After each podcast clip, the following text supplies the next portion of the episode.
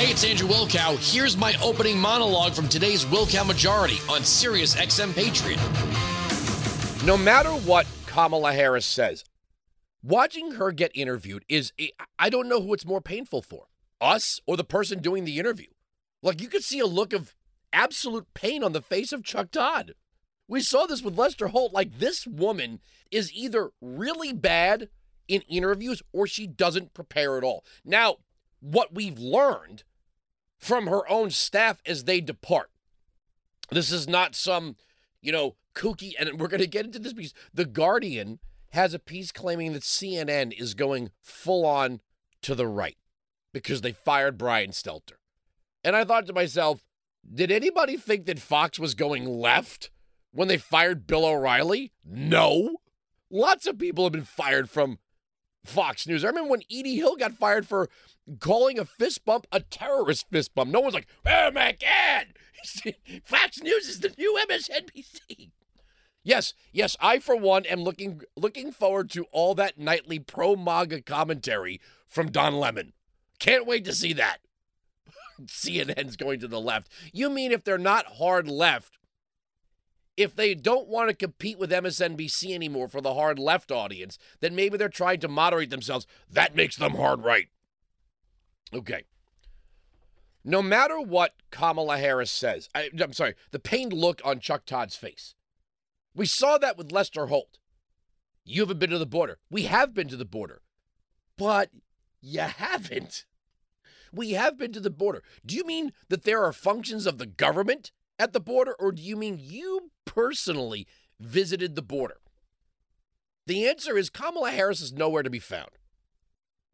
We have been we have been dealing with this obviously longer than Simpson Mazzoli.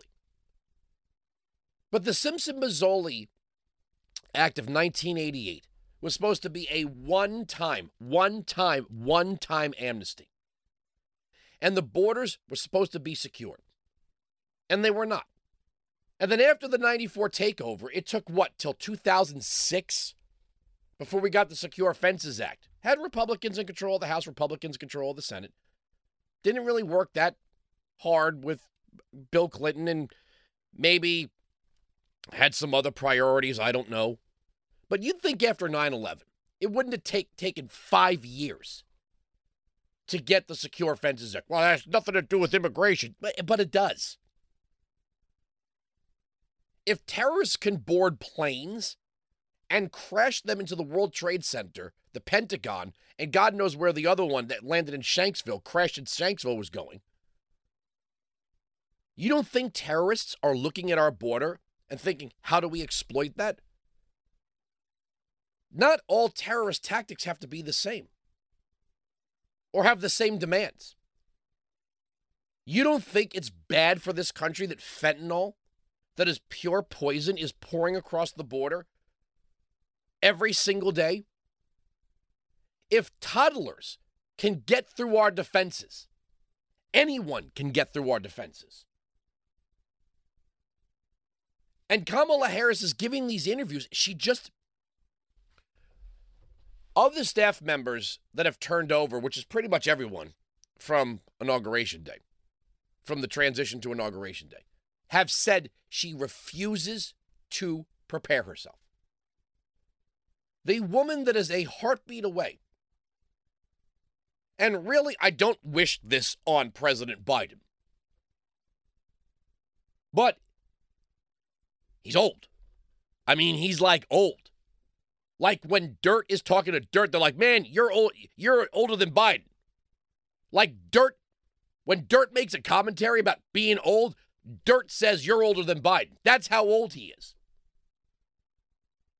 So, look, the next couple of years can be, you know, fraught with peril with the president's age and clear demonstration of mental decline. And if he were to somehow secure a second term, I mean, how old would he be in the end of the second term? 118?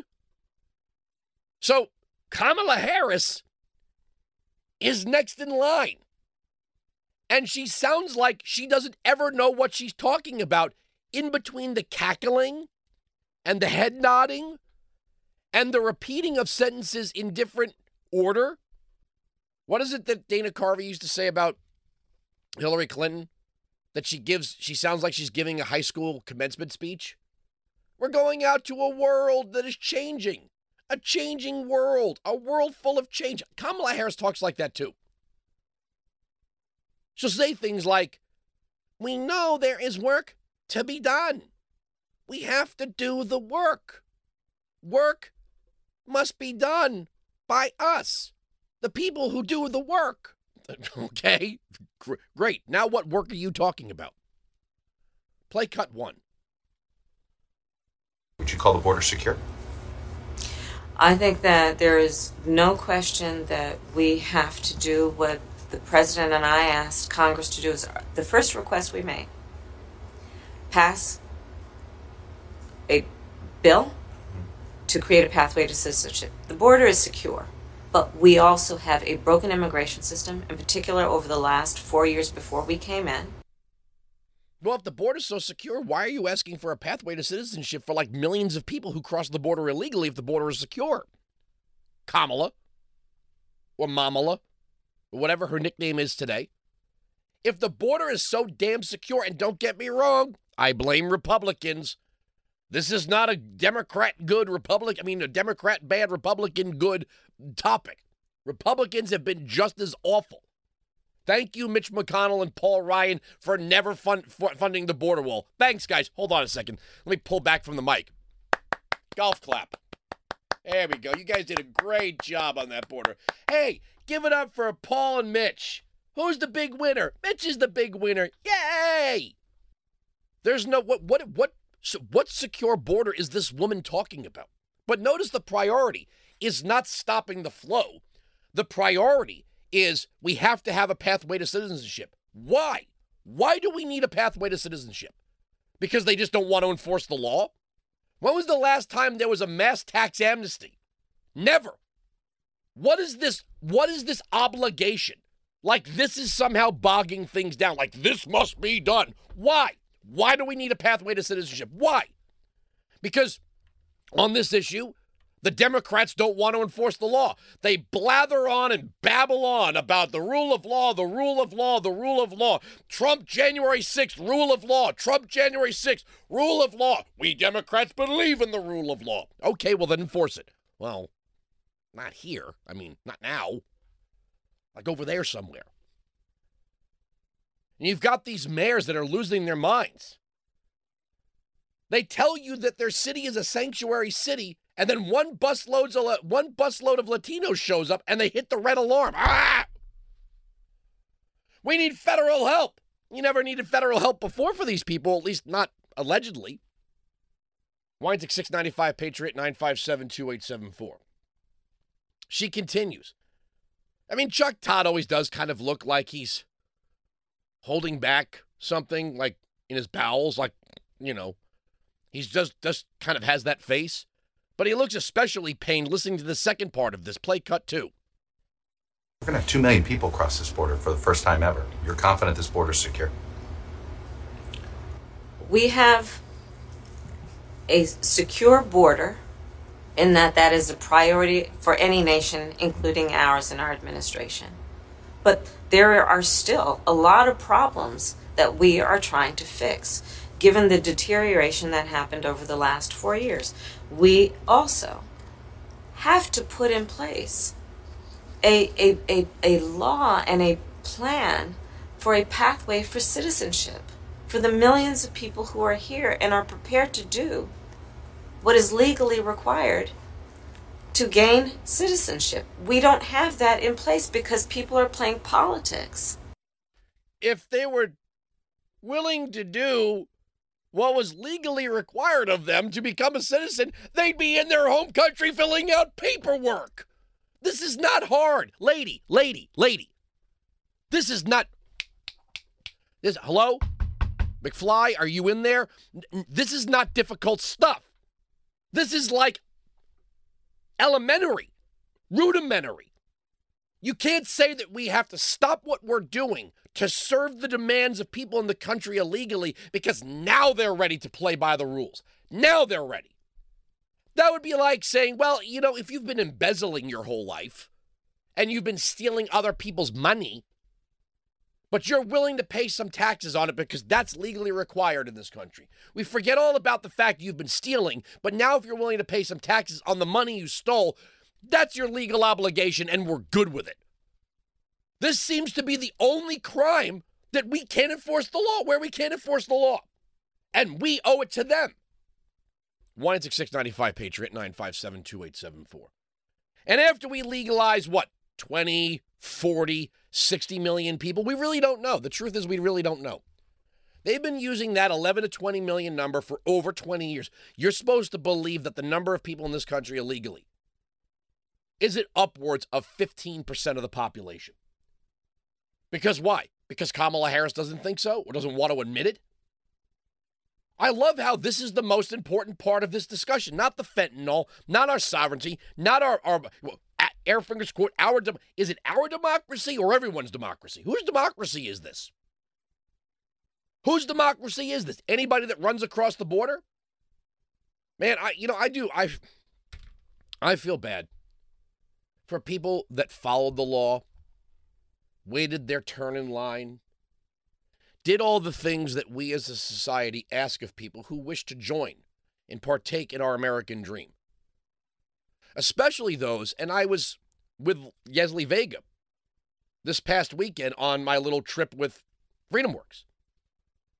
And when she got up to speak at our event, she spoke about how, with passion, how thankful she is for the opportunity this country gave her family when they came here legally from El Salvador. And how this nation is worth protecting and its borders are worth enforcing. She became a police officer, her husband's in the army. So many legal immigrants join our military because they fall in love with this country. I feel bad for them. I'm thankful that many of them joined the military, but I feel bad for them because these are people that did everything right. And really, the government seems to care more about the people that did it all wrong. And the idea that somewhere around the world, you know what? We never we never frame it like this. When we talk about all the people that want to come here, lots of people want to come here. They say, well, there's a lot of poverty and violence in El Salvador. Okay. Nicaragua, Honduras, Guatemala, these are very dangerous, violent places. Now, Chicago's a dangerous, violent place. Why don't all the unemployable people who are living in these crime ridden neighborhoods go to Canada? Why isn't Canada offering to take Americans who are living in poverty and violence? If the answer to poverty and violence in one nation is for the people experiencing the poverty and violence in that nation to find another nation to reside in, why isn't Canada offering to take people experiencing poverty and violence in the United States? I'll tell you why, because they ain't that stupid. They got their own problems. We have our, what I'm getting is, we have our own poor people. We have our own poverty and violence. Poverty's not on the rise in this country. We're just keep importing more poor people. 16695 Patriot 957 2874. We are right, they are wrong. That is the end of the story. I can't believe it. Here we are, September 12th, 2022, 21 years after the most horrific attack carried out by Muslim extremists. You know, some people did something. Some people did something and we still can't secure our damn borders. We can treat everyone flying domestically like a criminal, but we can't secure our borders. I got more Sirius XM Patriot. You can join me live on the Wilkow Majority Monday to Friday, noon to 3 East, 9 to noon West on Sirius XM Patriot, channel 125.